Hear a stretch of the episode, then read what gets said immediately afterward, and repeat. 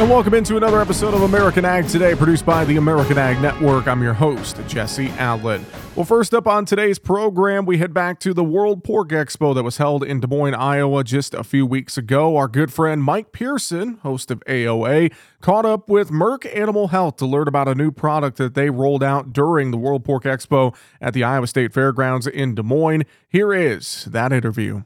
World Pork Expo twenty twenty-three continues, and there's some excitement here at the Merck booth. I'm talking with Brett O'Brien. She's a senior account manager for technical services. And Brett, what's the enthusiasm about here with Merck this year?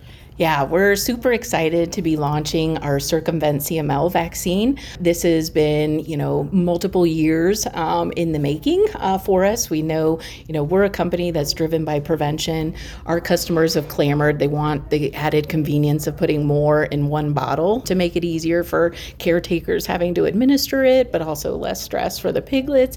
And so what our current C M L is, is a triple. It's the first ever of a circovirus, uh, mycoplasma pneumoniae, and a Lawsonia intracellular's uh, vaccine all in one. So we've got a three-peat in one package, three vaccines all coming together, and that's new this year, right, Brett? It is. We are just now launching it here at World Pork, so we're super excited to be able to, you know, offer its, offer the extra convenience um, to producers out there. But these chemistries aren't new on their own, are they?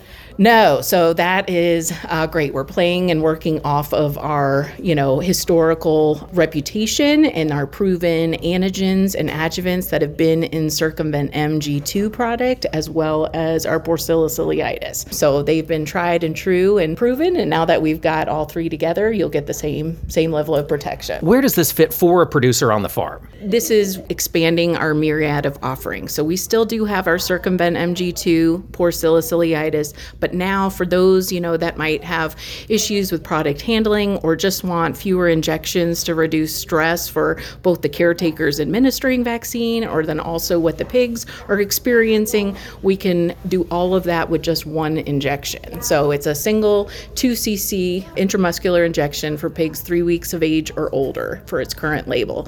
The other nice benefit that I would point out is, you know, for a lot of folks in our industry, there's a heightened awareness around sustainability efforts. And so with this, having it all in one, and then also it only being a two C C shot, you've got uh, reduced waste, you know, um, with this product offering compared with some others out there. So availability for growers, can they go out and buy it today? Where should they go for more information?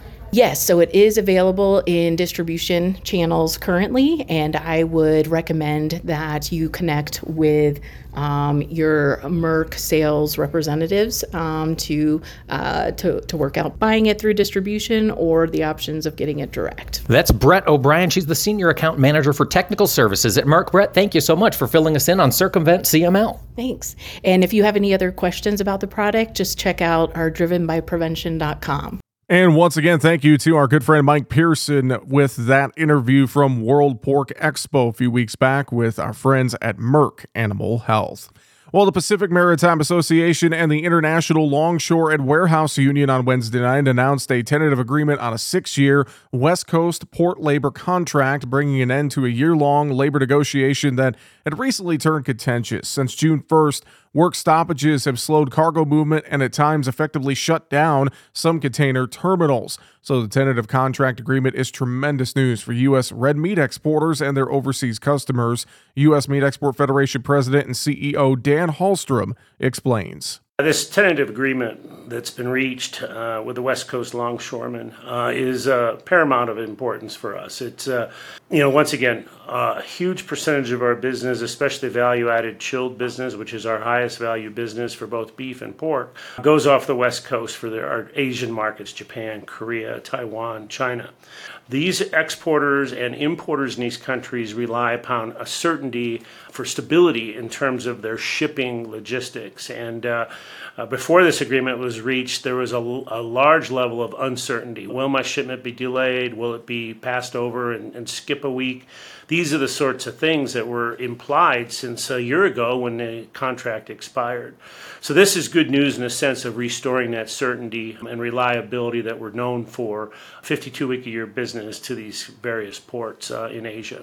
Now, the tentative agreement must still be ratified by both sides, a process that could take several weeks. But in a joint statement, the parties indicated that port operations are expected to return to normal. The union and port management acknowledged the agreement was brokered through the assistance of Acting Secretary of Labor Julie Hsu. For more information, you can visit U S M E F dot org. Well, also, we see that Senator Roger Marshall this week introduced legislation that amends the Richard Russell National School Lunch Act to allow schools participating in the program to serve whole milk. The Dietary Guidelines for Americans reports that nearly ninety percent of Americans do not meet their daily dairy intake recommendations. The Kansas Republican says, quote, "I truly believe food is medicine, and by increasing kids' access to milk, we will help prevent health complications down the road and encourage nutrient-rich diets for years to come," end quote.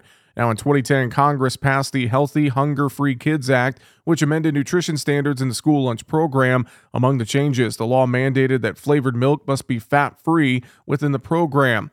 Now, in May of twenty seventeen, U S D A announced a rule that allowed schools to receive waivers for low-fat flavored milk rather than only fat-free. Leading nutritionists have found that whole dairy fats have no negative effect on a diet and may even reduce risk of heart disease. Well, that is not the only legislation surrounding milk that has been introduced recently. Republican Wisconsin Representative Tom Tiffany recently introduced the Milk Act. The Milk is Indisputably Liked by Kids Act of twenty twenty-three. The legislation would amend the Richard B. Russell National School Lunch Act to require schools to offer flavored milk under the school lunch program.